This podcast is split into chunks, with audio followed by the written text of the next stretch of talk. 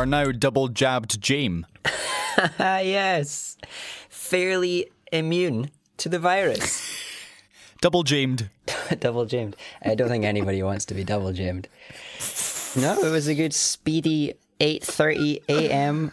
vaccine. Oh, gross. Uh, It was awful, and like I did not sleep last night, barely at all. Even better. It's just those times where you know you have to wake up earlier than usual, so your body just doesn't go to sleep.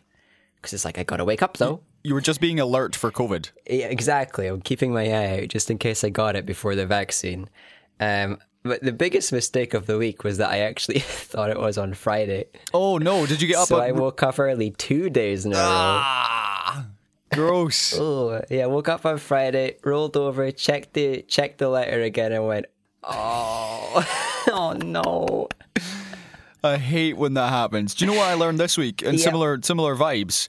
I have had the most stressful week of the year so far. Oh no. And I've now realized that the bizarre dreams I have are stress induced. Yeah, yeah. I, I could never pinpoint why it, it just happened now and again. I would have the weirdest dreams. Yeah. And sometimes would have, um, it's not quite night terrors, but I think that someone was there, usually Graham.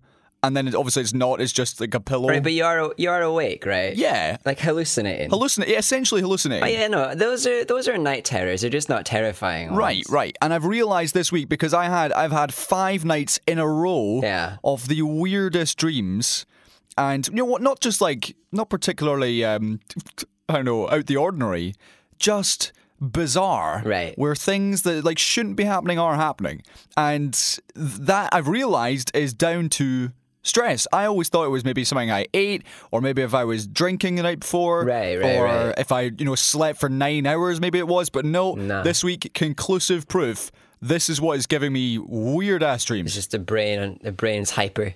It's trying to get everything sorted out. It's impossible. it, it- was one of those weeks where everything that could go wrong did go wrong Oh dear. I, I- I'm also the fact I shouldn't complain too much because we do have a lot of work coming in, which is great because summer was really quiet and September does tend to be busier. But good, yeah. this is this was just a new level. I think I worked 14, maybe 15 hours straight on Wednesday, Bad. which was absolutely disgusting. We we went from a training course to we have to now go into uh, filming. We were filming a course for a, a team in Mexico, and by the time we finished, Right. the sun had gone down, which meant the final shot and the first shot were completely different lighting. Oh, dear! And they were like, oh no, and just filming in 4K and enormous video files and Yeah. things out of sync and ugh, just That, disgusting. that sounds a wee bit like per planning. If you're starting filming a thing after other work day has already happened, I feel like when it comes to filming, you've got to be early in the day. Yeah, so so this was the problem though, is that we have courses. We had courses every single day of the week. Yeah. and so it was like, right, we're gonna smash through these. But um, my colleague slash boss, uh, Andrew, he's not a, he's not a TV presenter. He never was, and so he perhaps is less, you know, the one take maestro we all would love him to be. Ah, right. So it took uh, just a little bit longer than, than planned. And also, we had to get everything signed off. So, you know, I'd set up a shot, I'd take the screenshot, be like, hey, hey, Mexican buddies, does this shot look okay? Oh no, not one of those. Yeah, yeah, because we had to reshoot the entire thing because they didn't like the first one. They said it wasn't shot well enough.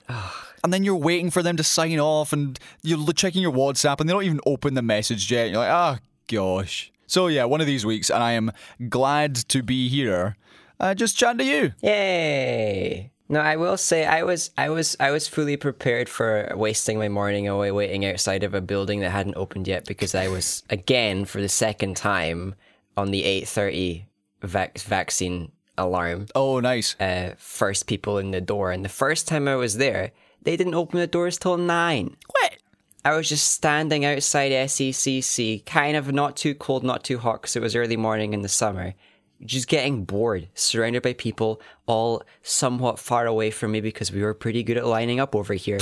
Um, and, and, but this time, got there, stood outside for four minutes because I arrived four minutes early. Wow. In the door, vaccinated, sat for the right amount of time, unlike everybody else who's just leaving after two minutes. Oh, of course. And then I walked out and I couldn't believe it. And you know what the difference was? It was in a mosque. Right. And it's because what? They're time efficient? I, I don't know. Actually, I don't actually know, but it's the only variable that I've got. So scientifically, vaccine processes happen faster in mosques based off my anecdotal evidence. Ah, I see the Joe Rogan uh, style of providing evidence. Well, this thing happened to someone I It's know. science. Therefore, it beats your argument of science. yeah, I did see. Uh, let's let's talk about that now. I see uh, Mr. Rogan did indeed get coronavirus. yeah, G- coronavirus. it's unbelievable that such a big profile name, who early on in coronavirus times was like somewhat sensible, Yep. talking about medicine and whatnot, and then it started being a bit of an anti-masker, got called out by Bill Burr and whatnot, and just went downhill from there on, and, and is a wee, wee bit anti-vax now. Not a whole lot, but at least giving a huge platform to misinformation every single week he does his podcast. The main thing I Um, saw, sorry, the main thing I saw from his, uh, he got the virus. Yeah. And was being, he was treating himself with ivermectin, Amongst several other things which are more effective. which is a horse dewormer that uh, Yeah. QAnon people have been raving about for quite some time. Uh, there are doses of ivermectin that are approved for human use and have been since the late 80s when like the thing was discovered and it has been a pretty pretty good wonder cure for a lot of different things. It's it's a drug that earned a nobel peace prize i think it was um, for the people who kind of did the studies or whatever uh, but it, the the conspiracy is that it also works for COVID. I don't think it's been scientifically proven, but of course, people who are completely uh, unhappy to use a, a vaccine are, of course, just in like ingesting the the animal version of uh, this dewormer drug, Right. Anti-parasitic drug and whatnot. But yeah, no, it's. It is a human safe drug if you are using the human version. I'm sure Joe Rogan did. I, I doubt he he had the horse version. He's got money. He can afford the human versions. It's it's it's a massive shame that he's then gone and said that that he's taken it because what he's done is used all of his wealth to get every single decent drug that he can, much like the Trump treatment when Trump got coronavirus. Oh, of- of course, and yeah, then yeah. the only drug that will get any of the headlines is ivermectin. So when Joe Rogan doesn't have any really bad experience with it, it will be like, wow, it did save him. And it will work for you too. Buy horse drugs.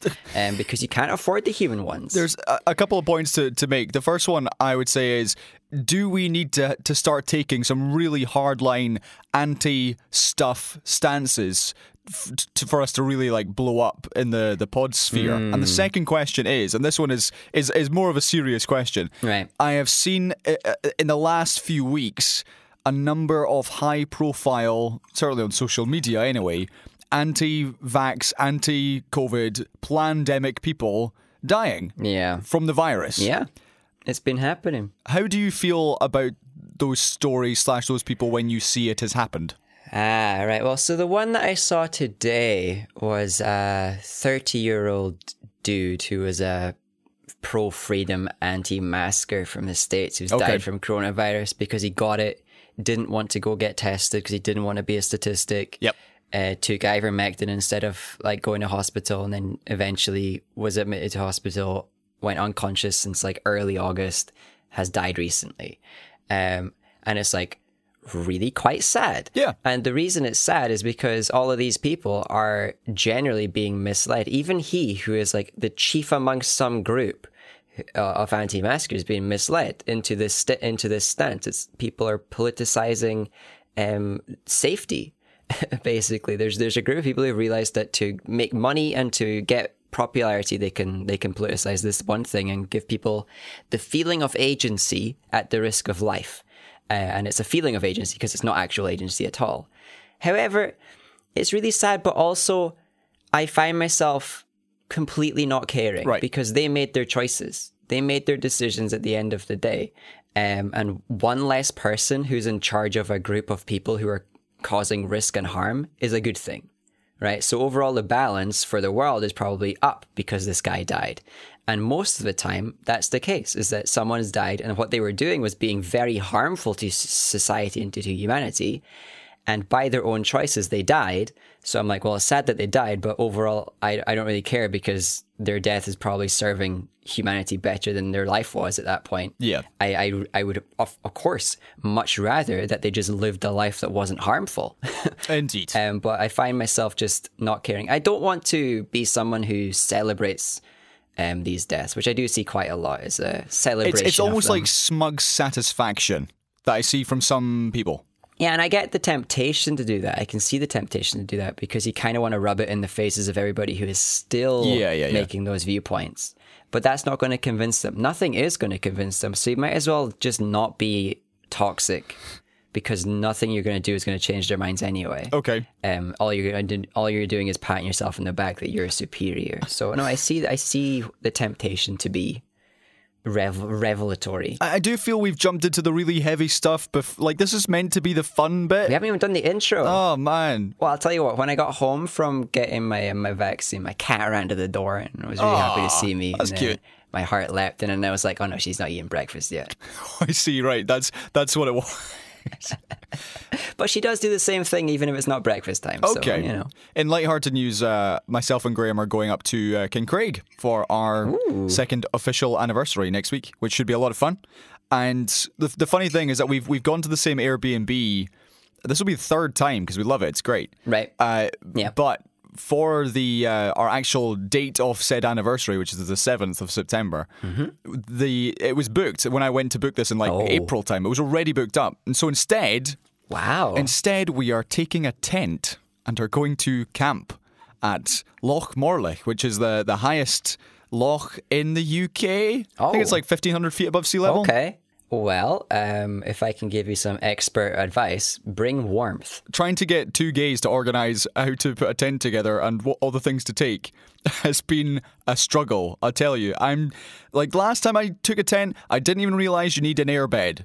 And I set up the tent. You want I one. tried to sleep, and I just I was just on a very hard ground. Didn't sleep a wink. Went to my car and slept in the car. No, yeah. So- y- or a mat of some kind, some sort of sleeping thing. Yeah. We we've borrowed an air bed from a sister, so it's fine. We've we've ticked that box. What's your plan for keeping warm? So we're gonna bring. Uh, we got sleeping bags each. Bringing a duvet, uh, pillows as well. Got a couple blankets in the car.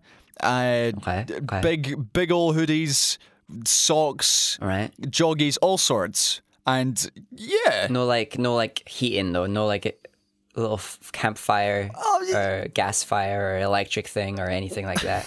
well, ag- again.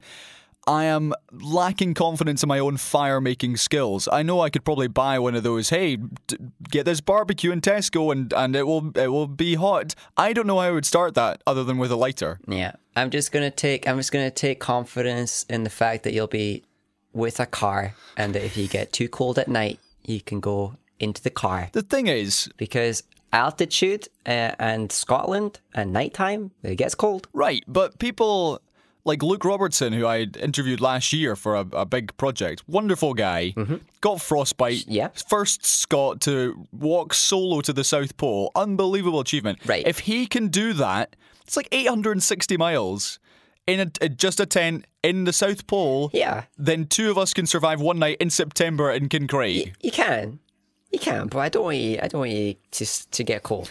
Oh, that's very thoughtful. I will. Uh, I will heed said advice, and will learn how to make a fire whilst we're there.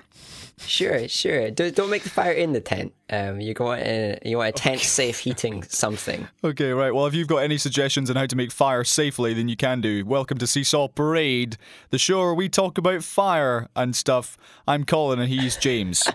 Am. I am. Double James, as off 8:30 this morning. Can't believe it. Welcome to the show. This is Scotland's longest running season one of any news slash entertainment slash politics slash fire making survival skills podcast in existence. It's also your Right. new favourite podcast, Scotland's least all podcast, and absolutely. less popular than fascism. Yay! Yes. Also less popular than horse dewormer. Absolutely, which is a really sad fact The more people are Google horse dewormers like ivermectin before they do Seesaw Parade. I know they they really should. They could they could be here and they could hear me talk about like how horse dewormer is actually a legitimate drug that has human uses as well, but it probably not for coronavirus. At least not proven yet. Okay, right. Well, anyway, let's uh, crack on with the show. Of course, you can get in touch at Seesaw Parade on Twitter if you have anything to add to said conversation, as Mel did uh, last week, saying she enjoyed the episode. Uh, 261, but she's noted that this is apparently the second time Yep. that I have told everyone about the Yeah. lemon chicken gate. Yeah. And uh, she feels like I really do need to order some actual lemon chicken to start the healing process. It's delish. I think so. I, I agree. I- I'll be honest, I am more just disappointed in myself that it's the second time I've mentioned it and didn't realize it was the second time I mentioned it. But my memory is shocking. I thought it might be. I'm pretty sure Mel tweeted about it the first time as well. Okay. Or le- maybe Izzy did. Oh man. You can also write to us, seesawparade at gmail.com. Get your reviews in. We will get to that later in the show. But first, James, let's talk about vaccine passports. Oh, yeah.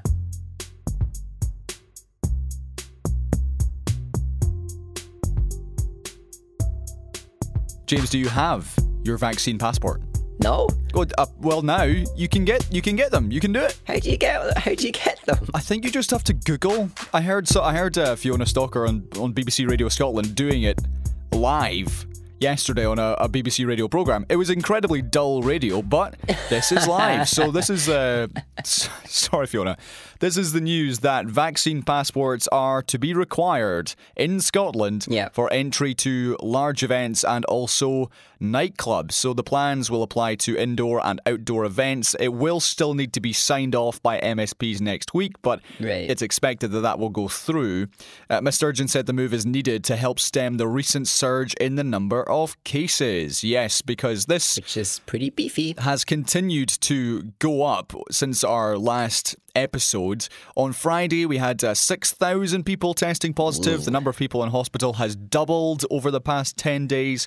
Uh, some areas of Scotland have now the highest rates of the virus in the whole of Europe. Again. And as of yesterday, one in 75 Scots had the virus, which is much higher than I thought it was. Yeah. I mean, especially since we have had a pretty successful vaccine program. It's like Right, right. if to, to the human mind, it's like well, eighty percent of us have at least had one vaccine, so that means that we must have like very few uh, people that are able to get the virus. And it's like no, every single young person is going to get it all at once, yay! And and it just sucks.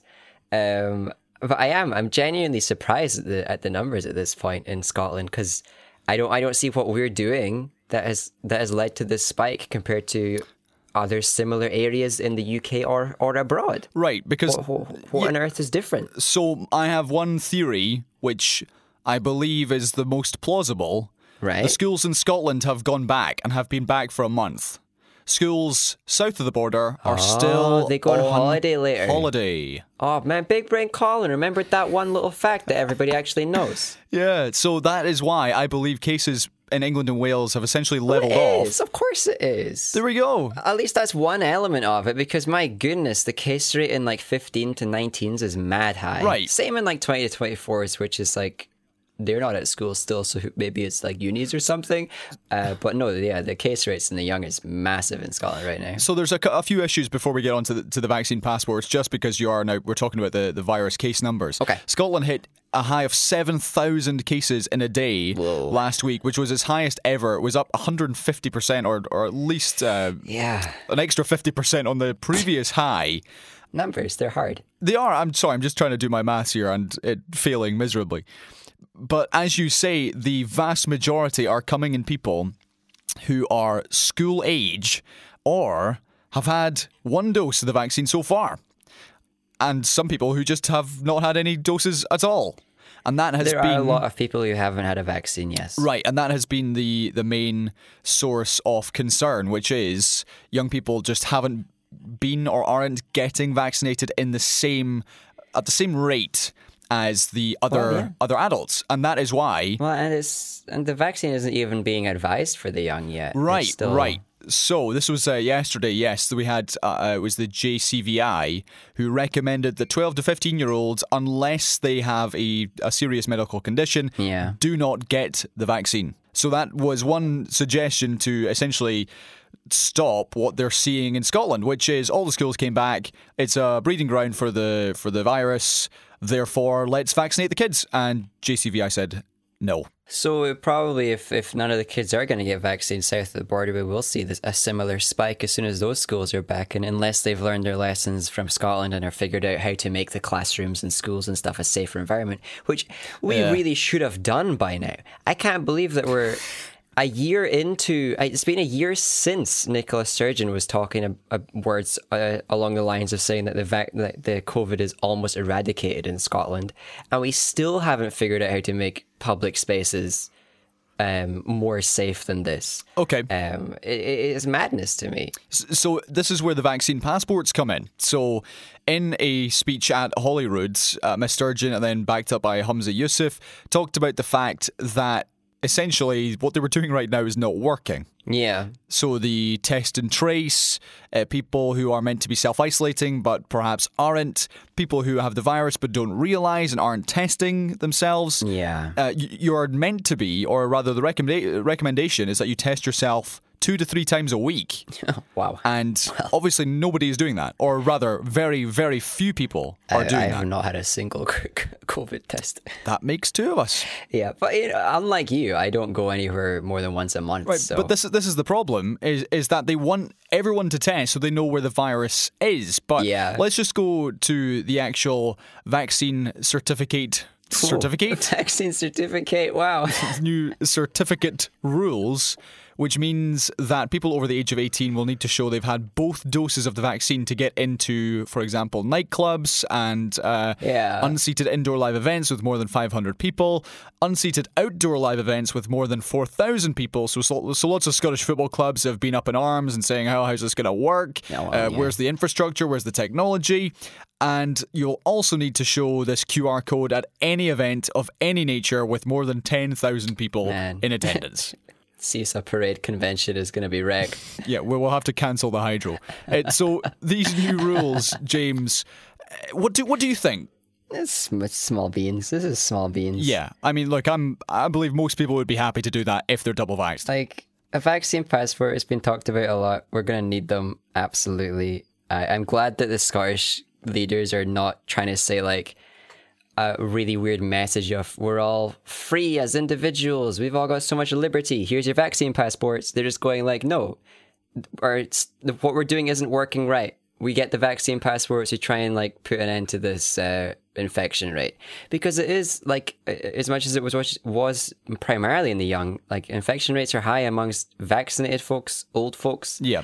uh, all these things, and uh, vaccines only reduce your long COVID effects or the chance of getting long COVID by like half. That's not a lot. Um, so it's, it's good that they're recognizing that we're making some mistakes and we need to make some steps to correct it. But my goodness, I'm hearing these numbers and they seem pretty high. It's like 200 people indoors. Like you could go to a lot of places that are more crowded than uh, than is comfy and will not have nearly 200 people. Um, so I don't know. Uh, maybe businesses can be using it um, at, at their own will. I'm not sure about the the little the small text of these rules and stuff. Okay. But it doesn't seem like it's going to be too effective as a measure. Um, and I, I, I am hoping that it is very limited in use in terms of how long it lives as a policy. Well, uh, something which I'm considering is what our winter is going to look like. Yeah. because I uh, th- this was the the harbinger for me was I played Call of Duty Warzone last night for the first time in maybe three months, Right. And it just gave me all the all the flashbacks to spending January and February Ah. evenings playing Warzone. I'm thinking, is this just going to be the same thing again? Uh, I think it's really difficult to tell. I think it's probably too early to, to tell at this point where we're what our winter is going to look like. Yeah, but this even the vaccine passport, I'm still unconvinced that that is going to be the thing that that puts uh, or brings starts to bring this to a close. No, I- because now we're looking at, at flu jabs as well. Yeah, I, I am very doubtful that COVID's going to be gone anytime soon. Yeah. But I also don't think we're going to be a repeat of lockdown Christmas. Um, even though the numbers are higher than ever um, and hospitalization rate is uh, pretty high. It's about half of what it was at the previous peak um, before all the vaccine rollout was super effective. Um, death rates are pretty scary. It's still numbers that I should feel a lot more care about than I am able to because human brains can only Uh-huh. have so much empathy. Um, I- I, just don't, I just don't see another lockdown happening. Purely, we've talked about it before. The, it's mostly young people that are getting it. Uh, everybody feels more safe and secure now that the vaccines are out. There's been too many protests I and there's too much of a, uh, there'll be too much of a, uh political effort, or it'll be too much political weight to try and pull off another uh, lockdown. So I, I doubt you'll have a repeat of last winter. Um, there will be far more opportunity to do the occasional extracurricular activity outside of your war zone Okay. uh, homework, um, and hopefully you'll hopefully you'll enjoy it. But I'll probably be doing a relative repeat because I don't fancy my chances of uh, being one of the unlucky few who get double vaccinated and then still get COVID and then still get long COVID. Yeah. Uh, I'll be keeping quite safe. I mean, the, t- two two points. The first one being that I mean, my Call of Duty skills are horrendous. I die all the time. Right. And the second one is we didn't even mention at the start of the podcast that we actually saw each other last week. That was great. That was lovely. We should do that again. Okay, let's talk about Afghanistan instead. Let's move on. Talk about uh, Joe Biden. Another Joe. He said, sorry, that was as much levity as you're getting.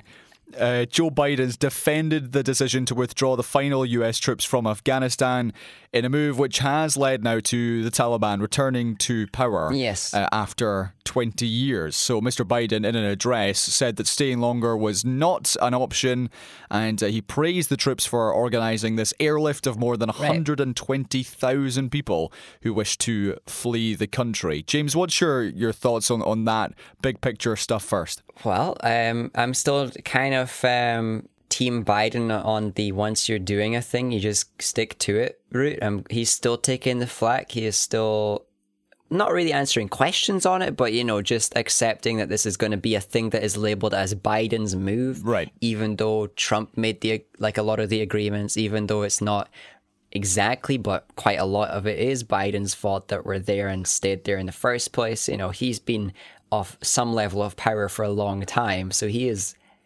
culpable. Is it is in part his fault, but he's he knows that he's going to have the label of the guy that abandoned Afghanistan, even though it's twenty years worth of work. Yes. and he's accepted that clearly. And power to him for doing it.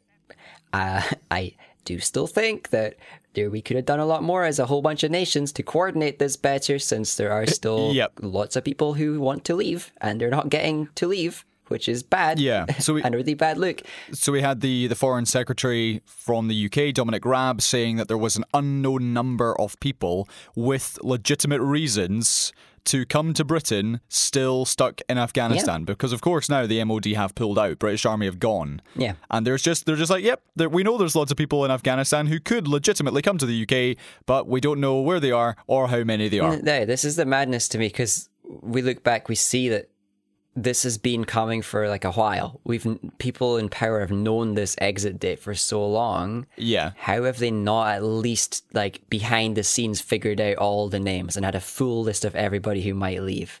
Get everybody who's worked for us or with us or all of our own nationals. Um, we should at least have a list of the unconfirmed people, uh, like there. We don't know if they're leaving or not, but we know the full list. But we don't even know that.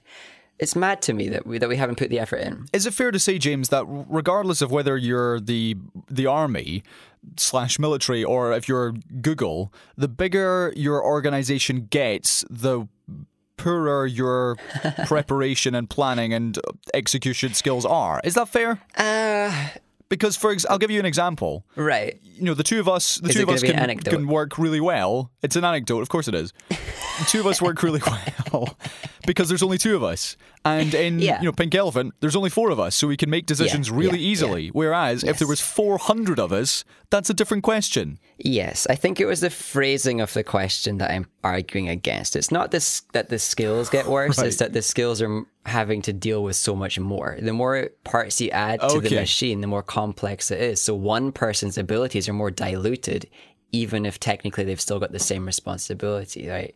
And the more people that are, the more people you need to have on to manage them, and then the more people you need to manage the managers, and so on and so on. So it just makes sense that a huge machine Yeah, yeah. is far more complicated and uh it, for me it becomes less down to like little bits of execution and like a struggle to get people out because stuff like that's hard to coordinate. It's the fact that we don't know numbers or we don't know names or we don't have a complete list of people who are who need help and all those things that are I'm assuming not easy, but there should be records of. We should know the name of every single person who worked with us in Afghanistan because yep. there are records of all of those things. And if there are not records of all those things, why? right? The government keeps records on all of us pretty thoroughly in a lot of different ways. The NHS does as well. Yeah. If they want to pull up some info, they've got it. Why can't we do the same thing for people who have put themselves on our side of a of a fight that we opted them into? we decided to go there. They didn't invite us.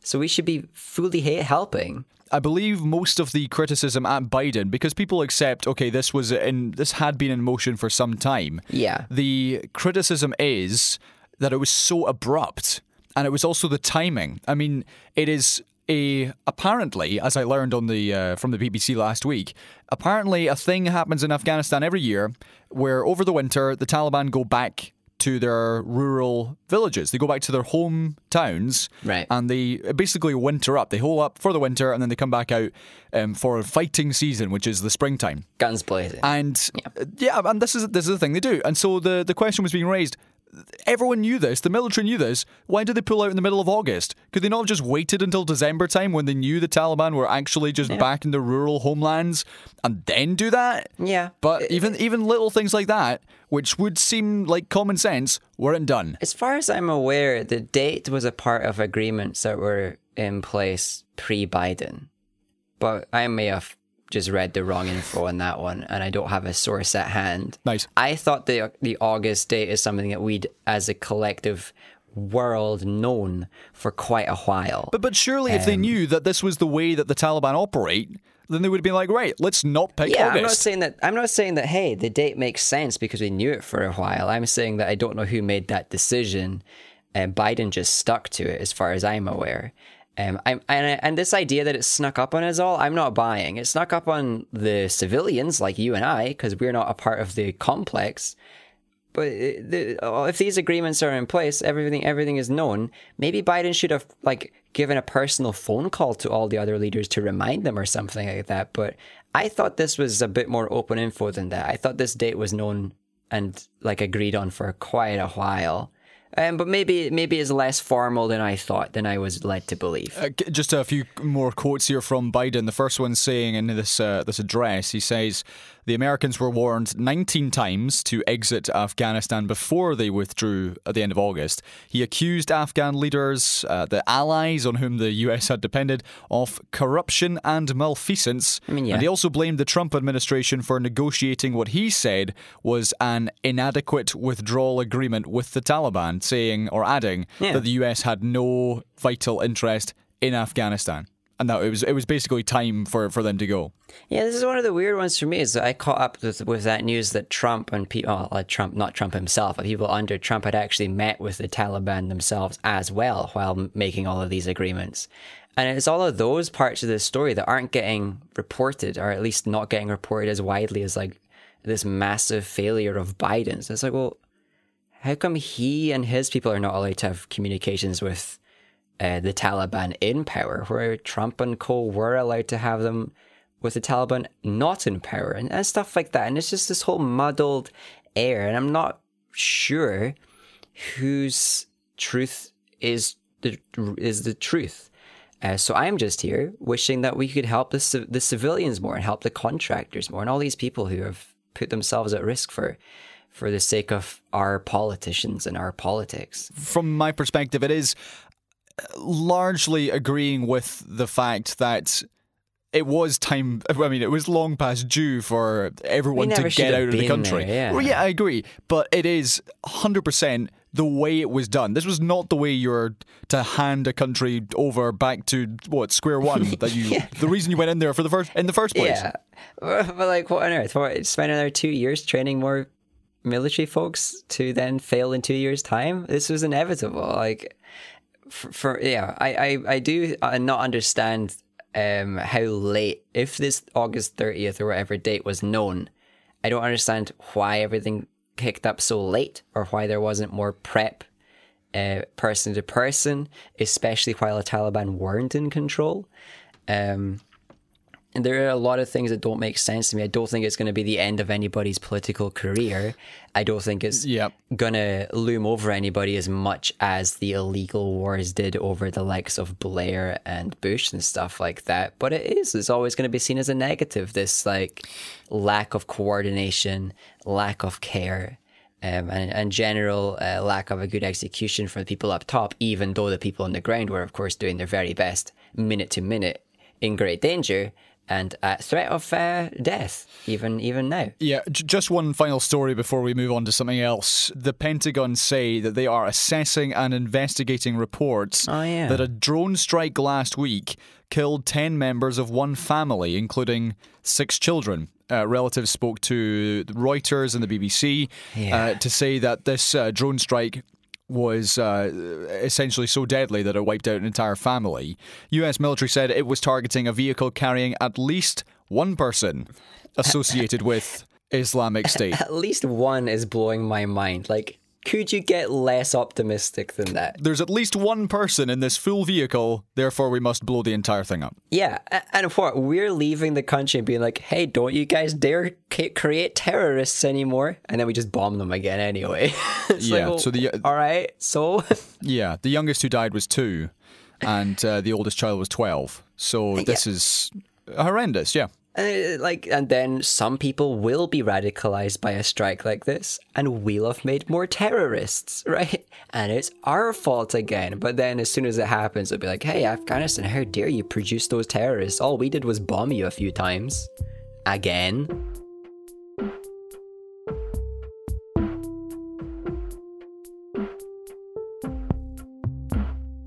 Right, James, let's uh, actually move on to other news stuff and then we'll finish up with some lighter entertainment chat. Let's start with Piers Morgan, who this week was cleared by the media regulator Ofcom uh, over comments he made about Meghan Markle, the Duchess of Sussex. Yeah, I remember them. So this was back in I want to say April time. It was March actually, where Ofcom received nearly sixty thousand complaints for comments that the former Good Morning Britain host made about Meghan. Yeah. The fact that he did not believe a, a word she said about being suicidal, for uh, for instance. Yes. Ofcom in a in a ruling said that restricting Piers Morgan's views would be a chilling restriction on free expression, but they did criticise his disregard for the subject of suicide. Morgan said he was delighted with the ruling, which he described as a resounding victory for free speech and a resounding defeat for Princess Pinocchio. Oh, yes, dude, he just has. so to. that is where we're at. that is him trying to get more Twitter Twitter trending. I see. Well done. I don't understand why some per- like one person can be so unpleasant to another human being. Like, what has she ever done to you? No, well, he he doesn't care. He makes money. He doesn't care about her. He probably doesn't. He probably doesn't think about her very much. He just knows how to make money. It's really annoying. And if he does think about her a lot, then I'm just even more sad. And it is. It's really annoying. It's really upsetting. And you know, she deserves better. She she's um, of course of great wealth and of great privilege and all of these things. She did work for it more than a lot of other people do. Um, but the kinds of stuff that have been reported on her and around her, and the kinds of terms and language that's been used around her, has, has always been Yeah. uh, underhanded at best. It's been uncharitable if you are being very kind to the people reporting on it. And Piers is amongst the chief of those. And it is all horrible and it shouldn't be aired, but it, it shouldn't be not allowed to be aired. I do agree with Ofcom on this. These kinds of views and these kinds of statement they should be aired, Why? but then they should also be thoroughly refuted on air, Okay, so so just just which people tried to Right. do, and then he left. so it's essentially what Ofcom said, which was that uh, this decision was finally balanced, but ITV had provided adequate protection to viewers from potentially harmful and highly offensive statements about mental health and suicide. So, just to give you the, the context here, Yeah. this was after the uh, Harry and Meghan interview with Oprah on the 8th and 9th of March, and uh, the morning afterwards, uh, Piers Morgan was reacting to some of the things that she said. So, for example, in the in the quote with uh, with Oprah, uh, the Duchess said her mental health had become so bad that, and this is the quote, she didn't want to be alive anymore. Yeah. Uh, she didn't receive the help she asked for, and that an unnamed member of the royal family had asked how dark their son would be. So the following day. In response to this, Piers Morgan said he did not believe a word she said and that he wouldn't believe it if she read me a weather report. And finally, the fact that she's fired up this onslaught against our royal family, I think, is contemptible. Yeah. And then he uh, walked off the show. Yeah, well, people are very uppity about the royals. When you are subservient to people who have placed themselves above you, um, like Piers is with the royals, you can get a little bit defensive about people who kind of make you question that view. Right, right. Right? When when you hear someone saying that maybe the people you have put yourselves below the feet of are actually not perfect human beings, it's like, whoa, hold on. I would only worship perfect people. And then you go on the attack. How dare you say that? Yeah, and that's like the extreme version of what Morgan's doing. He's just he's he's doing he's doing it. It's a defensive thing, um, and it's vile in the in the manner that he is doing it. And he needs to he needs to be older. He needs to grow up. He needs to mentally age. He is 56. My main problem with the comments is not so much the disagreement over the royal family, because frankly, I couldn't care less. Oh, about oh yeah, that's not a problem. Right. Yeah. So, so look, he can say what he wants, freedom of speech, that's fine. My problem is with the comments he made about her mental health, because Yes. as many of you will know about uh, all the things my brother Chris has been through, all the all the stuff I went through as a high schooler, Mm-hmm. the fact that I did uh, attempt to overdose when I was a teenager as well, and hearing someone treat or react to uh, to Meghan Markle's co- uh, her own experience Yeah. with such callous disregard Yeah. it, it boils my blood. It's really, really annoying. I nearly swore. No, you'd be allowed to, and and absolutely, and it does. Um, I and I'm not. I don't know the minutia again. I don't know what happened on the build up to the program. I don't know what content warnings were there. I don't know what the refutation was afterwards, or how they tried to balance the So show. that's- I So refuting it was coming from Suzanne Susanna Reid, Yeah. and then Alex Beresford, who is uh, who was the presenter who got into it with Piers, which then led to him walking off. after like a minute of slight interrogation, yes. Essentially, yes. Yeah, and like that is balanced conversation technically, and I think those kinds of balanced conversations should be aired. And I think this is far better than some of the things you see on the BBC and and ITV as well, where, for example, and this is one I'm making up, um, they may have on a vaccine scientist to declare that vaccines are safe, and then a anti-vax uh, leader to declare that vaccines are unsafe. Right. And that's far more harmful, in my opinion. That kind of a balanced conversation where you've got science and then just straight up lies being aired is awful. Whereas you, when you've got two people's opinions on a thing that are not scientific and are not objective, it's far more difficult to say that, that, that it shouldn't be aired because it is just flawed human opinion and it should be allowed to be argued.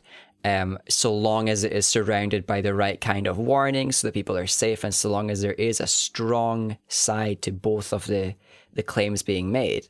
And I think that it also should lead to people kind of losing their jobs, which isn't a, a way of like saying that their their freedom of speech is removed. It's like if someone says something so inflammatory on the air that people don't like them anymore and they're and it will negatively impact the profit of your program, of course you're going to get rid of them. Yeah. I think I, I think it just makes sense. All of those things make sense. Like losing your job isn't always about what you said; it's about the impact of what you said. Precisely, and that's And people that's don't seem to get that. That's exactly where I leave it. Look, you can say what you want. It does not mean you're free from consequences. Yeah. So like yeah, they aired it. Yeah, the program they probably shouldn't get fined for airing it. He shouldn't get fined for airing it. But hey, he lost immediate piles and piles of popularity. Of course they're gonna want to protect their brand.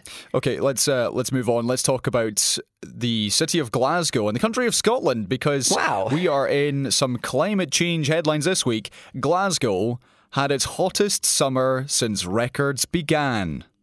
This is just Which actually surprised me. it did not surprise me. It has been exceptionally warm, certainly in the south side, and I haven't. I failed to remember the last time it rained. But uh, yeah, this was according to the Met Office. Uh, Scotland as a whole had its fourth hottest summer ever. Okay. And uh, yeah, Glasgow. This is since 1884. Wow. Uh, the, the hottest summer since what was it, 137 years. And uh, yeah, Maths, it's tough stuff. Old Met Office also said it was very unusual for the highest temperature in the UK in August to have come from Scotland, which was a high of 27 degrees last week near Stirling. Most of the UK Wait, recorded. we had the highest temperature in August. Yeah, we did. Most of the UK also recorded lower than average rainfall. Wow. And uh, yeah, this this again is It's freaky. another feather in the cap for global warming, which is, is currently winning. well, climate change, yeah. Cli- yeah, climate change. Yeah, it's just objectively the case that it's happening. Now, I, I am saying I was surprised because I remember last summer I was having to like sit on ice packs and stuff like that while streaming or sit on ice packs while doing my work to try and stay cool. I remember it being far more oppressive for me in my indoor work environment. Whereas this year it must have been a different kind of hot where it was easier to stay cool indoors. Because I genuinely thought it wasn't as hot this year as last year. So, surprised we broke the record even when I didn't think we did. Yay! It's looking awful for humanity. Did you see what Greta Thunberg had to say this week? That Scotland is not a world leader in uh, green energy. Correct. So Something along those lines. let's let's have a discussion about this because I have I have some views. Uh, so Greta Thunberg said she did not believe Scotland is indeed a world leader on climate change, despite saying it is. Right. Uh, sorry, despite the Scottish government saying they are. Yeah. And that there are no countries even doing close to what is needed. So the uh, the No teenager. countries. I think she specifically was talking about the northern hemisphere. She said, Right, She- right, right. She isolated us, which makes sense because because um, Costa Rica is actually doing more than we are per head, I believe. Uh-huh. And uh, she will only come to the COP26 conference if it's considered safe and democratic to ensure that uh, participants from poorer countries Yeah. uh, are both fully vaccinated and able to travel. Now, I agree. I agree with that part of uh, her her statement, and I also agree that. Yeah, Scotland clearly is not a world leader. You know, we were, of course, we're doing some great stuff in, as you mentioned, Orkney a couple of weeks ago. The fact that Yeah. actually Orkney has is creating too much green energy. They, they can't get it onto the mainland. That's the main issue. yeah, yeah, my yeah. and more islands can follow. I'm sure. my main gripe with this is is the fact that that Greta Thunberg, Right. for all that she has done, is not an expert in climate change. No, but that's she's that's not what she's for. She's the poster child. Right. So so so my main issue is like, why are we? It's I get it. It's Greta. She said something about Scotland. Let's put it in the news. Yeah. But also, she is a teenager without any qualifications, as far as I know. Yeah, but she- she has done some great stuff to bring this topic into mainstream conversations. All those things, absolutely fantastic. Yeah. But in terms of someone who says this is what we are doing, this is what needs to happen, she's not the expert voice. So that's why I was a little bit on the story. You know, we don't listen to the experts. That's the problem. The experts would probably say the same thing. We just wouldn't listen to them. They don't get the headlines. Even now, when people are actually talking about the inevitable crisis, the experts are still getting like barely into the news with their opinions. That's fair. It takes the poster children and it takes a celebrity saying saying these things to get it to work. And I love this statement because it is very true. Yeah. Um, and also got all the headlines and made people think like, hey, actually is being the worst of the bad bunch. No, sorry, is being the best of the bad bunch Best of the Brady Bunch. an achievement at all. yeah. So, and it, it kind of it did make me think because up till now I was taking a little bit of like pride in Scotland and their green efforts. When I thought about it a bit more, I'm like, well, actually, hold on. We've, we we still burn like mostly gas and oil for for, for electricity. Yep. Our plans for the future are to dig up more oil instead of like just leaving it and or using it for. Uh, dig up and burn more oil, sorry, rather than leaving it or using it for, for good purposes. Um, so it makes it makes a whole lot of good sense to say that we're not world leaders because it's it's it's as though the entirety of the Olympic field, like for the hundred meter race, just fell over at the start, um, and then only one person got back up and kind of walked walked to the end a little bit fast. They wouldn't call them like an Olympic winner, really. They would feel like the worst medal in the world, and that's what we've got. We've got the world's least good gold medal in tackling climate change. It could be really good though. We've got potential. Scotland has lots of potential. We should invest in it, Nicola. Please, I know you're listening. Please invest more now. But it's it's the fact that every so often you'll see a news story that said, "Hey, on this specific day, it was windy enough that Scotland could power its itself with wind." And you're like, "Okay, great. Yeah, but let's do it, we? let's do it more." No, it's it's not the fact. Yeah, it's not the fact that we did. It's the fact that we could. it's like okay, you could have done it, Yeah. but you didn't. And, and and you also read it, and it's always like, but we only mean the households, not the industry. like, Oh man. we, we only mean like people's houses. It's like, okay, well, how about we do the industry too? And then also, how about we make so much that we export it for money? Uh, I know. I love that she wants poor countries to be represented because, like in every single aspect of like recent history, ever since the days of wealth and capitalism focused everything into the northern hemisphere and into these specific countries, not even just the north, like the north and Europe, um, specifically. Uh, everything that we choose to do is often at the expense of other places, their resources, their people, and all of those things, and we don't compensate them. We don't bring them into the plan and we don't figure out how to do it with them rather than like trying to find ways to do it for them, but only if we make more money than we invest.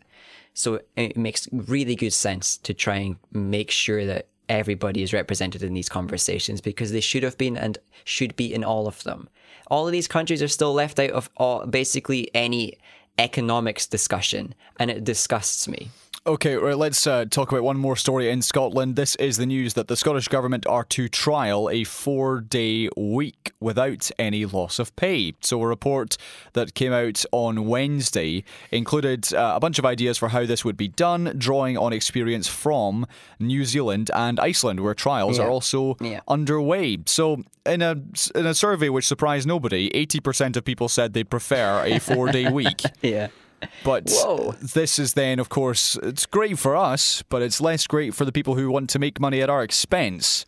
Uh, so, what's your thoughts on this? Because people want to exploit us might not be able to do it so well. Right, precisely. Because uh, again, Yeah. I think a trial is a great idea, and I'm sure that the results of said trial will be, yep, this was a good thing. Everyone was happier. Everyone worked actually surprisingly harder than they would have done over the course of five days. Yeah, they stopped browsing Reddit half the day because they actually felt like their job required their time. Precisely, and uh, yeah, things were, were largely good. So, I, you know, that's that's a good thing. But I have doubts over how this would then be rolled out because Yeah. ultimately, different companies are going to say, "Nope, we need you five days a week." Yeah, and and there's this there there I liked this uh, one uh, angle of the pieces written about this where it's talking about the companies that are most likely to volunteer to partake in a trial like this are the companies that are already doing good things for their employees Yeah. and are already making their workplace really nice whereas companies that maybe wouldn't do the best job are probably not going to volunteer to trial it. So the the method of the trial is going to be interesting. I think they better be having a mix of public and private, different industries, and all these things, so we know what kinds of workplaces can take this to the uh, to to be the legitimate maneuver first, and then we can slowly try and target the rest of the population. Like if your work doesn't actually let you take a four day work week, you should be compensated if the four day work week becomes a standard. Uh, right now, there are lots of jobs that don't do a five day work week, and I'm pretty sure lots of them get compensated. And if you don't, maybe like look into the law because you should be. Um, so it's the good thing about progress is that we can keep pushing for it. And if four day work week becomes the normal or becomes the, the goal, everybody else can get compensated as well and become better off. And money leads to a little bit more comfort. Yep. And comfort leads to a little bit more happiness. And happiness leads to a little bit more uh, individual productivity, whether it be for company or for individual. I uh, lied. I actually have one more Scottish story, James. This is the news that Wow. three men have so far been arrested and charged with singing racist songs in Glasgow. This came after footage Oh, yeah. emerged on Monday from Sunday's Old Firm game, which uh, was showing Rangers fans singing sectarian songs uh, in the lead up to that game at Ibrox, which uh, Rangers won 1 0. Police said the men, who were aged between 19 and 24, were the first of numerous arrests expected. Uh, so, this Yes. earlier in the week. First of all, the uh, the assistant chief constable Bernard Higgins defended the actions of the officers who were essentially walking alongside the fans to the stadium uh, whilst they were singing these songs. Yeah. um, because a lot of they weren't intervening. Right, so so there was a lot of flack for you know the, the officer should have done something. This was a crowd of Yeah. a, a couple of hundred, maybe. There's only so much you can do there, but I, I precisely I do think maybe at least like you know, hey all, don't do this, you'll get arrested. Might might work, you know. It's also on the back of, and these these are two linked but separate issues. Uh, two weeks ago, there was footage of Rangers fans on a bus going up to Dingwall singing a song complete with actions about Celtic's Yeah. new Japanese striker Kyogo Furuhashi, Yeah. and those two men Yeah. were also arrested, charged, and they've the, the supporters bus or supporters group has been banned from buying tickets. But once again, as we talked about on the show before, both clubs and sorry, both club supporters have problems, but the majority do seem to stem from the blue half of Glasgow. Yeah, there there there are slight differences between the clubs, and Right. it's like football in general. When you look at it on a na- national level or a club level, there's there's generally hate in every single one of them. There's generally racism or misbehavior in every Yeah. single one of them, and then there's a balance where some of them are the worst and some of them are like less the worst. And being less the worst isn't an achievement, uh, but being the worst is really bad. Um, so when you're looking at a club like Rangers and you're seeing the endless amounts of hate glorification that uh, that goes on with the club and its supporters, you've got to think that they need to be doing more, and it can't all be just coming from the police. The club needs to do its stuff themselves, aside from releasing occasional statements or banning uh, some groups. Um, which I like. I get banning groups, great step, and I hope they continue doing it.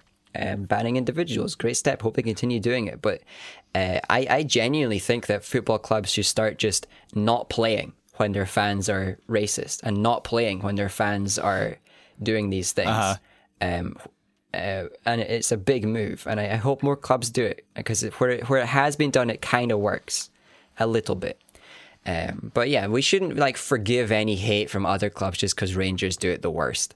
Um, it, it's all pretty disgusting, and it it really is like a, a criminal thing, and it should be to perpetuate this level of hate. And there's a lot of people that talk about well freedom of speech and blah blah blah blah blah. But no, like when you're when you're just outright calling hatred upon people, dehumanizing them, oftentimes calling for their deaths and such things. Yep. You're doing a little bit more than exercising freedom of speech. Yeah, there's there's a difference between saying you know our, our supporters are better than yours and our team has got better players than yours Yeah. versus telling people to go home. Yes. Okay, we'll leave that there. Let's uh, go stateside. Let's talk about Hurricane Ida, which has been Oh, yeah. uh, pummeling the south of the country, particularly Louisiana and the city of New Orleans. So, at the moment, the last I read, there were large parts of the city which were without power and without running water. And there was uh, basically an indefinite date given for when one or both of these things would be restored. Yeah. Uh, people were told to evacuate. Uh, a curfew was introduced because of uh, various stores being looted and and people causing chaos. But uh, yeah, this this again seems to be. Um, it's difficult to say. I don't think it's I don't think it's on the same scale as Katrina, but it's the No. similar vibes. It's pretty bad. It looked like it was going to be worse for a little bit. I think the hurricane kind of slowed down upon hitting land, which is generally a really bad sign for, you know, land. Um, and it, it generally is a really bad thing. A bunch of people are going to be displaced. Generally, poor people are going to struggle the most, as usual. Poor people are going to always struggle the most in our societies and are going to get the slowest and least help. Um, it's another incident of not enough investment to prepare for these things from state level or national level, whatever you want to call it. Um, a lot of the damage can be avoided with more investment. It's just Yeah. that investment doesn't make money, so it doesn't happen. Um, and a lot of the losses can be protected. Um, but instead, it's all just pushed down to the individual to get hurricane insurance or to make sure you've got a backup plan for whenever these things happen. It's like, oh, no, you should be doing more to protect your citizens than you are. Um, hurricanes are bad and very scary and really hard to manage, but they can be done better than this. Um, and it's going to keep happening. This is the um, the story of the future where extreme weather is going to be more and more common. More and more hurricanes are going to happen. And we're going to have hurricanes in the south all. Well, I'm saying we. They are going to have hurricanes in the south all summer and freezes in the south all winter uh, in the future. So again, much like I asked Nicola, all of you world leaders who are listening. Uh, oh, sorry, not all world leaders. all of you states leaders who are listening, please start investing money, even if you're not going to get it back. You're going to technically get it back via taxes in the long run. Just do the maths. Yeah. So so far, forty-five people have died, and it's also uh, it's, th- there have been some tornadoes as well in the the northeast of the country. Wow. Uh, we saw uh, unprecedented levels of rainfall in New York and New Jersey. We had residents being trapped in flooded basements and Right, cars. huge flooding, yeah. Uh, 23 people had died in New Jersey, uh, many of whom were stuck in their vehicles as the waters uh, rose. 14 in New York, 5 in Pennsylvania, and deaths also reported in Maryland and Virginia. So these, again, Wow. it's it's simply just going to happen more and more. That's the reality of life now. Yeah, and it's always going to be uh, the poor and the individual who takes the takes the final hit. Oh, Yeah. you don't you don't see the wealth struggle with this. They just make more money as everybody has to reinvest It- in getting their life back together and paying for all the things they need. It ain't the wealthy dying here. Uh, and I'm not saying that only the wealthy should die. I'm saying they should have like equal death by bringing us up to their level. By the way. Yeah, precisely. Which, speaking of equality and wealth, let's. I'm gonna take. I'm gonna do a wee detour. Okay. Tories are gonna be raising taxes. So they're raising national insurance by 1%, I believe. Yeah, no, yeah. Sorry, they're raising the one that affects the poor people the most, though. Yeah. oh, they got us with that one. So I yeah, I saw this in a headline. I, I think it's because it is it, it's a rumor for the time being, which Downing Street have said no, no, no, we can't yeah. comment on that. But uh, yeah, that, that to me seems like an inevitability. Yeah, yeah. Of course, they're raising the only tax that like has the least of an effect on the wealthy. And it's, it's the one we all have to pay, regardless. Yep. Good times. Well, talking off Tories, someone who was having a good time in an Aberdeen nightclub this past week was Michael Gove. Yep. There was footage which uh, went viral on social media. Bizarre shots of the Tory MP raving at uh, Bohemia. He was having a time and a half, man. His his dance moves were Yeah, so he Existent. re- reportedly turned up uh, to the club on his lonesome. And uh, I- I've read a couple of different people saying Yep. he, uh, he, he attempted to avoid paying the £5 entry fee by saying, stormed the stairs. I'm the Chancellor of the Duchy of Lancaster, which. which is the least real title in the in the comments. But also, I think if I'm reading that in print, you know, he maybe was just like, ha ha ha, I don't have to pay. I'm the I'm the Chancellor. Ha ha ha. ha. Yeah, you know, it could have just because he's a Tory doesn't mean he doesn't. He, he can't make a joke. Yeah, he- I'm sure yeah. he did. I mean, he is a he is a joke, so he, he must be able to make them. Uh, he was yeah, he was throwing some impressive little fish, big fish cardboard box. it was working for me. But he dances better than I do. I'll be honest. Um, but no, it's just I, I genuinely am of the opinion that Gove is going through a crisis. So try not to laugh too hard at this. Right, right. So- the, so- the good kind of humor rather than the targeted kind of humor. So my question was, do you feel the coverage was fair?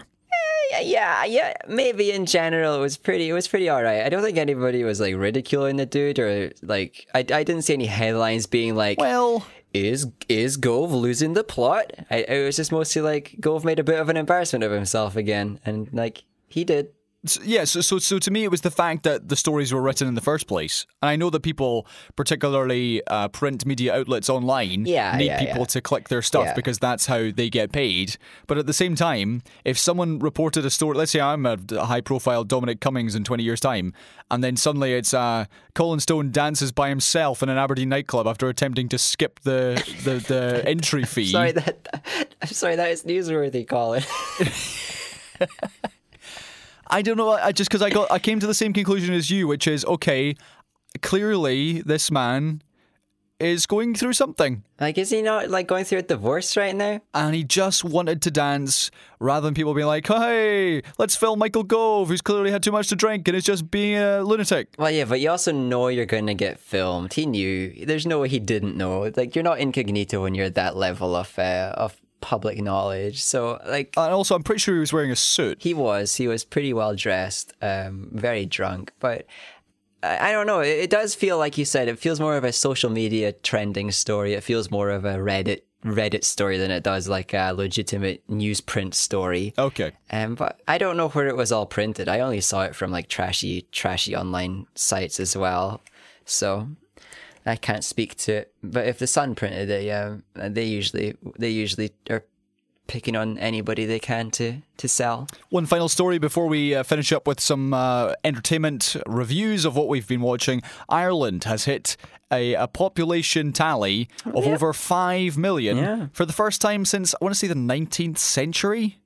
It's certainly recovered Yeah, since uh, from, uh, from a, a low of something like 2.1 million, or maybe it was 2.5 million. Now it's over 5 million, which is good. Yeah, way back, way back when it was. this well, it's uh, the they they used to have a population of Yeah. five point something million before, and then famines happened, and then uh, generally people moved to the Americas and stuff, so the population got really low. And let me remind you that the UK played a big part in the how strong that famine was, and we should really be Indeed, they did. paying them back uh, endlessly, uh, trying to make up for that damage that we caused. Um, and they finally reached a population high again, and it's it's it's another um, madness to me that these kinds of things happen in the first place, and that so many lives are lost that it affects a nation for this long. And when you think about the numbers, it, it kind of like really puts things into context, like how big of an effect not just the famine, but also encouraged migrations have on local populations and how much of a struggle it can cause. Um, but good on them, population rising. They've got uh, amongst the highest of the GDPs as well. So, you know, by all capitalist measures, they're doing pretty well. I just hope that it's actually, you know, a good place for the for the lowest as well. Like I hope they're bringing up their poor and they're bringing up those who have not inherited wealth and all those things. I hope that they can continue on in a good path rather than just becoming another country with massive amounts of inequality, which they kind of are already, I guess.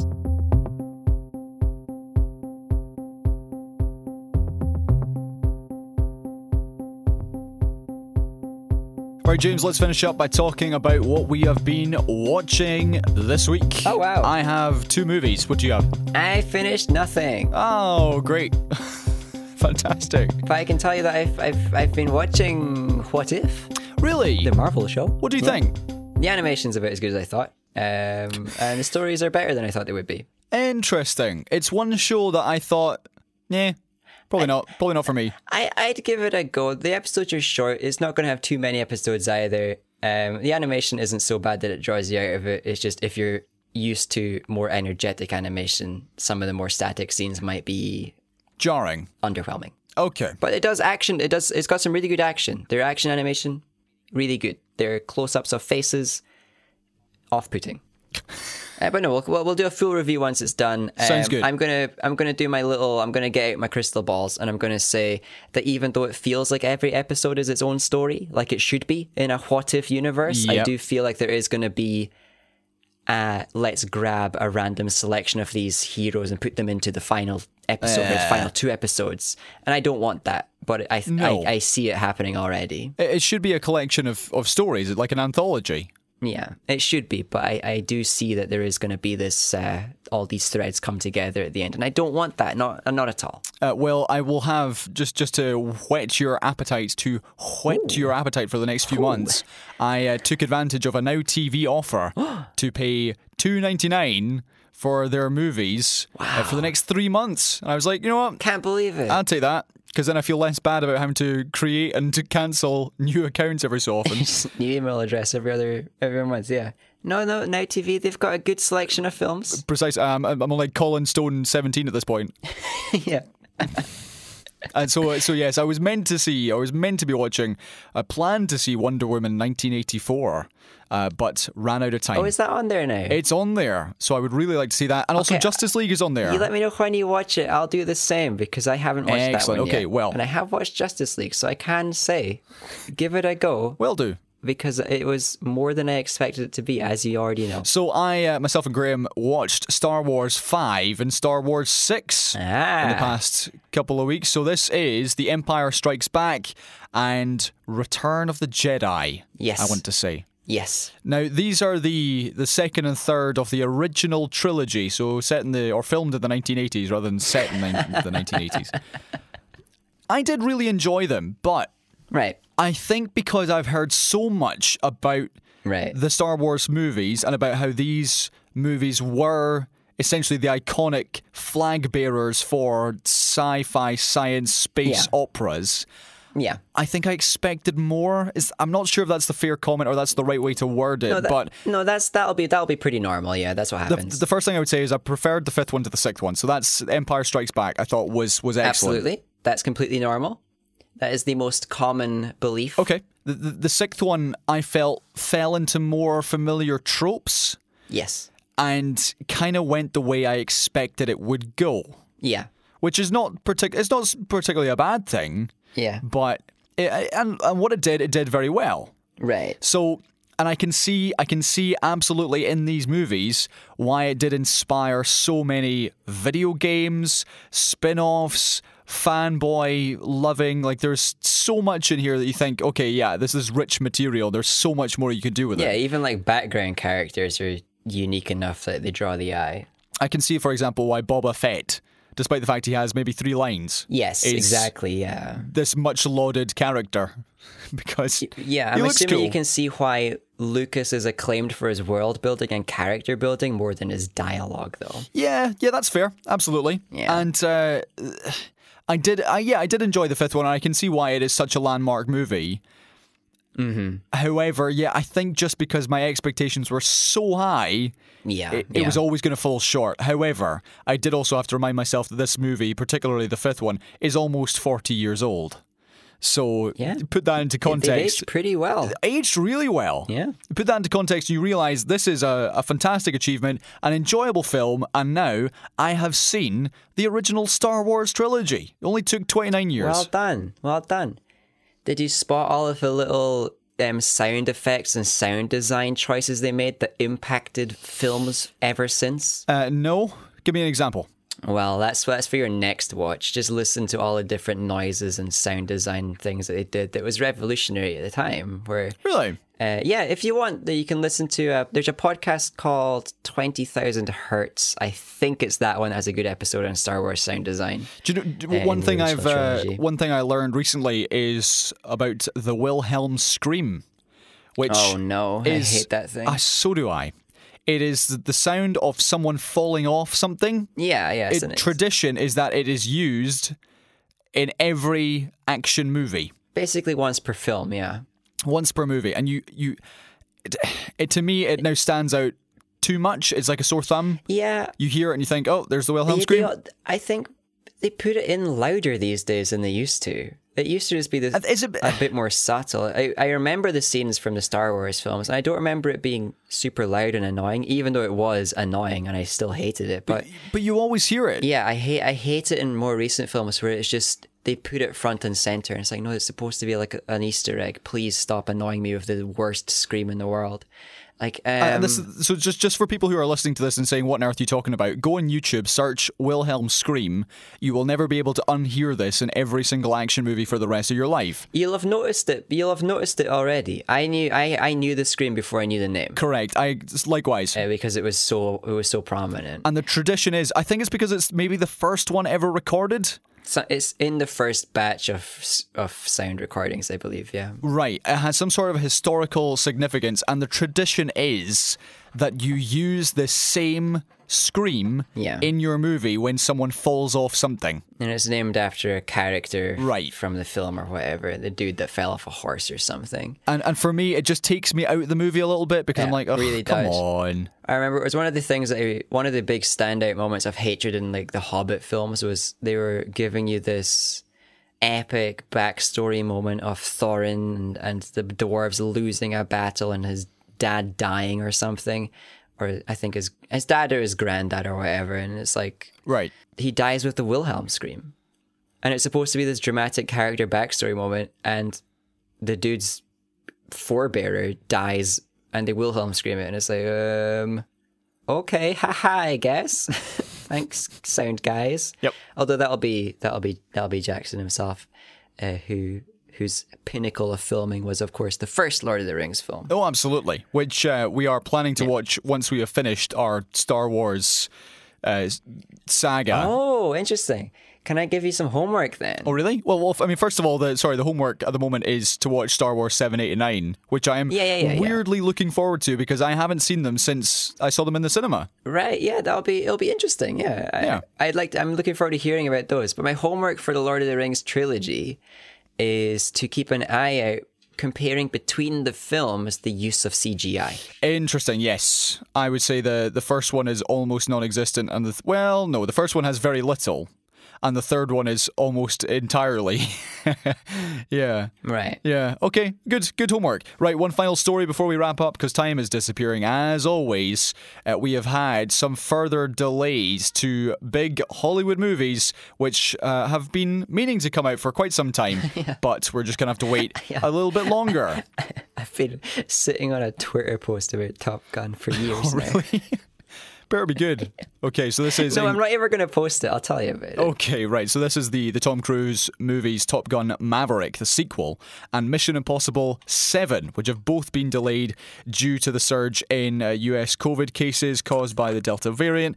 Movie studios say that they're concerned that this uh, highly contagious uh, variant is con- going to continue to deter moviegoers from going to the cinema. Yeah. Uh, so this means that Top Gun has been pushed back once again to May next year. Yes. And uh, Mission Impossible 7 has been moved to next September. It's a full year away now. Yeah, I'm supposing that for Top Gun in particular, they're assuming that the largest part of their audience is uh, the unvaccinated who are most affected by uh, COVID, Yes. so may not be able to leave the hospitals. Indeed, yes. So, despite the fact that Top Gun came out in 1986, which will make it uh, 36 years between movies, uh, Tom Cruise was actually 24 when he when he uh, filmed the first one. That is now going to come out next year. We also have delays to uh, Jackass Forever, which I'm sorely disappointed by, if you can tell. And uh, I, I mean, it's too early to say. Yeah, that film might be fun. Eh, maybe.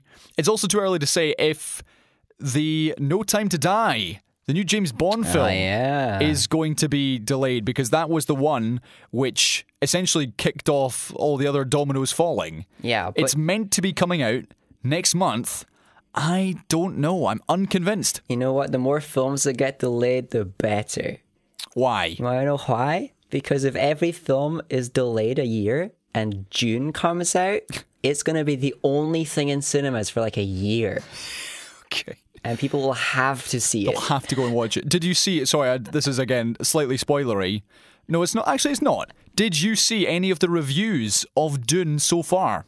Because it debuted at the Venice Film Festival Yeah. two nights ago. Yeah, and uh, Villeneuve is begging everyone to see it in the cinemas. begging. I didn't see reviews though. What's the what's the what's the chat? I'm not going to say anything because I don't want to set people's expectations up. Let's just say there have been different opinions oh no. on it. On it. Oh dear. Uh, I think it really depends, and this is I know I'm speculating on a movie I've never I've yet to see in a book I don't know or haven't read, but it does seem to be the fact that this movie is like. It, so much of it is going to have to be based on world building because people are going into this being like, Dune, Yeah. what is this movie? Explain it to me. And they have this Why are we in a desert? they have this beautiful ensemble cast, but just because you've got lots of uh, A-lister movie stars does not make a good movie. Yeah. So we'll find out. Man, I, I'm I'm going to see it. I know the story, so I'm not going to be uh, put off by the need to to to understand it. So that's good. I'm I'll enjoy it. Nice. Okay, well, you and I will go. We'll watch it together. That sounds pretty good to me. Would you like to know what I, what my tweet about Top Gun Maverick is? Let's hear it. Uh, I'm going to send you the logo in Discord here. Just send me the logo. I want everybody who's listening to Google Top Gun Maverick logo and look at the file. It's Top Gun. It's got some wings. It's got the word Maverick, and then I want to look at this. I want you. I want you. I want you to look at the Yep. spacing between the M and the line beside it, and then the K and the line beside it. Okay, there's quite a difference there, yeah. I hate it. right. Why have they done that? I don't understand. I don't get it. Why would you space your Maverick like this? Is it t- to be Maverick? Is it because he doesn't fit between the lines very well? It's It's because well, maybe that is maybe that is the level of Easter egg that you're looking for. right. Okay. Anyway, that's the end of the show. Seesaw Parade. Thank you very much for listening. You can get in touch with anything you've uh, you'd want to add to our conversation. You can join the conversation at Seesaw Parade, and you can also email us seesawparade at gmail.com. I think I've said the word Seesaw Parade too many times this episode. Goodbye, James. Uh, hope the double vaccination Oh, I know. doesn't do you dirty. Minimal side effects, please. Okay. Well, Please, I've got I've got things to do. we'll speak to you next week, and we'll find out. Okay. Bye for now. Bye.